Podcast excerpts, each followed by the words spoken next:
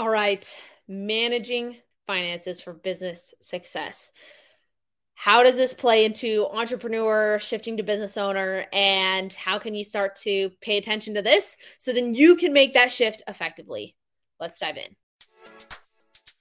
Welcome to the Business Shift, the No BS podcast for online entrepreneurs who are focused on transforming into successful business owners.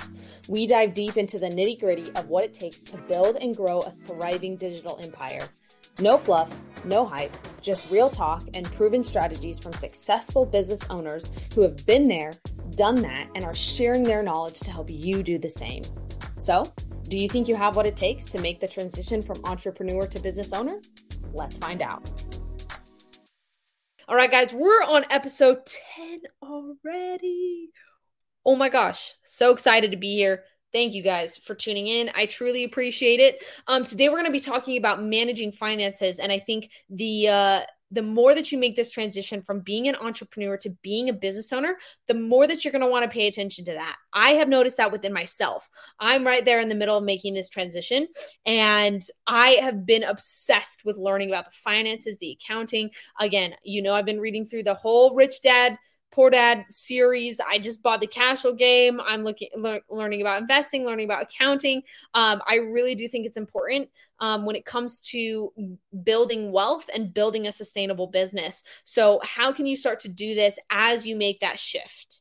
All right. So, effective financial management is a critical component of running a successful business. Okay. By managing your finances well, because the bottom line of any business is that you avoid a mortality event right? If you are being profitable, then your business is working, it's successful. But at any point when you're losing money, you need to be a reeval- reevaluating. And if it takes you a long time to learn and uh, know that, oh my, like the business is actually learning money, uh, losing money, then you don't, you're not tracking finances well. And I found myself there, and it can be touchy, a touchy subject to get there because, uh, you know, you again, your identity is wrapped up in your business.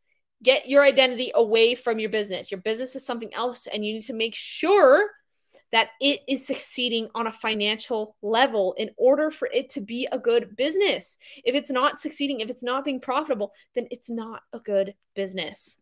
Okay. So when you start managing your finances well, business owners, as a business owner, you can ensure that you're going to have the resources you need to support growth, make strategic investments, and weather financial downturns. Okay. So when you really focus on your finances, you know that you can bring in the right help, right? Because hiring a team is going to cost, um, especially when you're trying to hire good quality people. So, strategy is track and analyze your financial data regularly.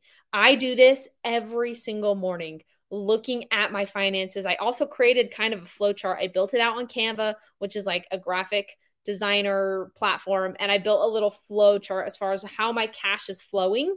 Um, I think having that overview and then also looking at it on a daily basis is very, very important. But you need to monitor the cash flow. You need to be analyzing financial statements and using financial ratios to me- measure performance. Okay, so by doing so, business owners can identify areas of financial strengths, weaknesses, and make informed decisions about investments and expenses and ensure that they are on track to achieve their financial goals. You want it to be predictable, which is why creating monthly recurring revenue is so helpful, but you need to be able to track that. And so there are so many different apps that can help you track that. You know, I'm just using a simple Google Sheet right now. I'll probably upgrade to something like QuickBooks a little bit um, later on, but you can start simple. Um, but it's important that you start now. So establish and maintain strong financial in controls in order uh, to prevent any kind of errors within uh, within your finances right?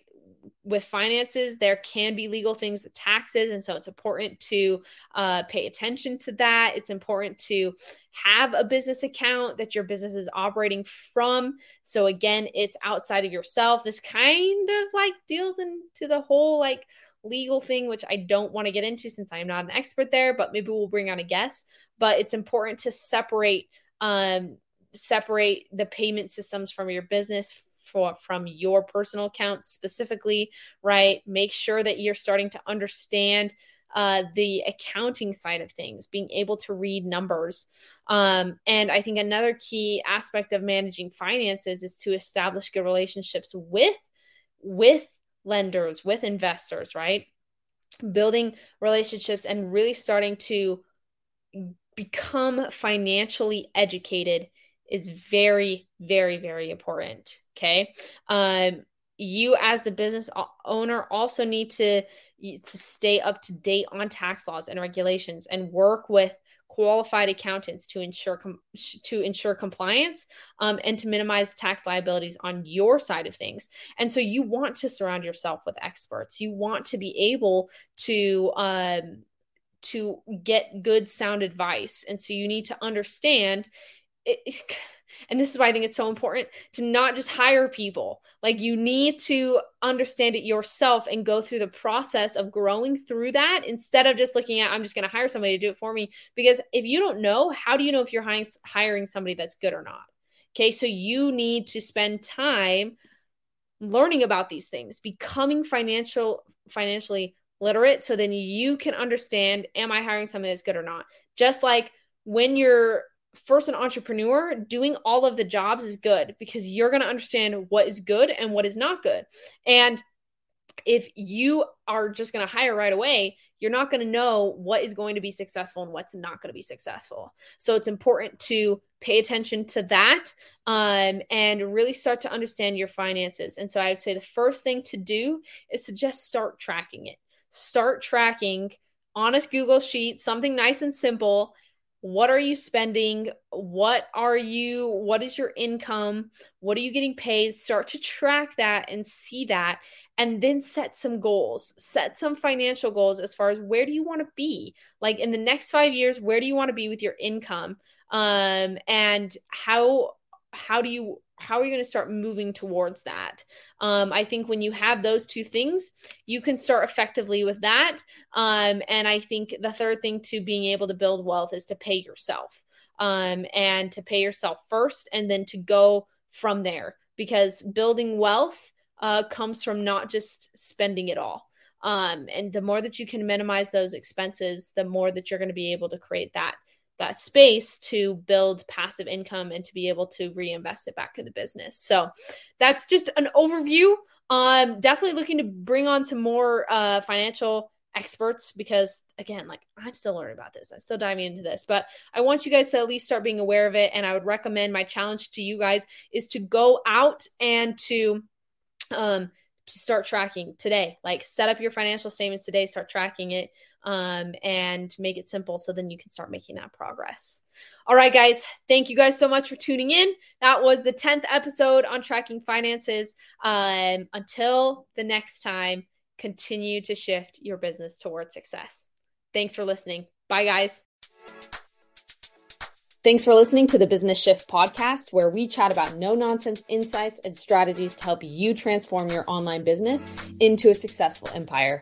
The question is, now what? It's time for action, baby. So if you found value in this episode, be sure to subscribe to our podcast for more actionable tips and inspiring interviews with successful business owners. Also, if you know of others who would benefit from the information today, I would truly appreciate the share. Until next time, keep shifting your business towards success.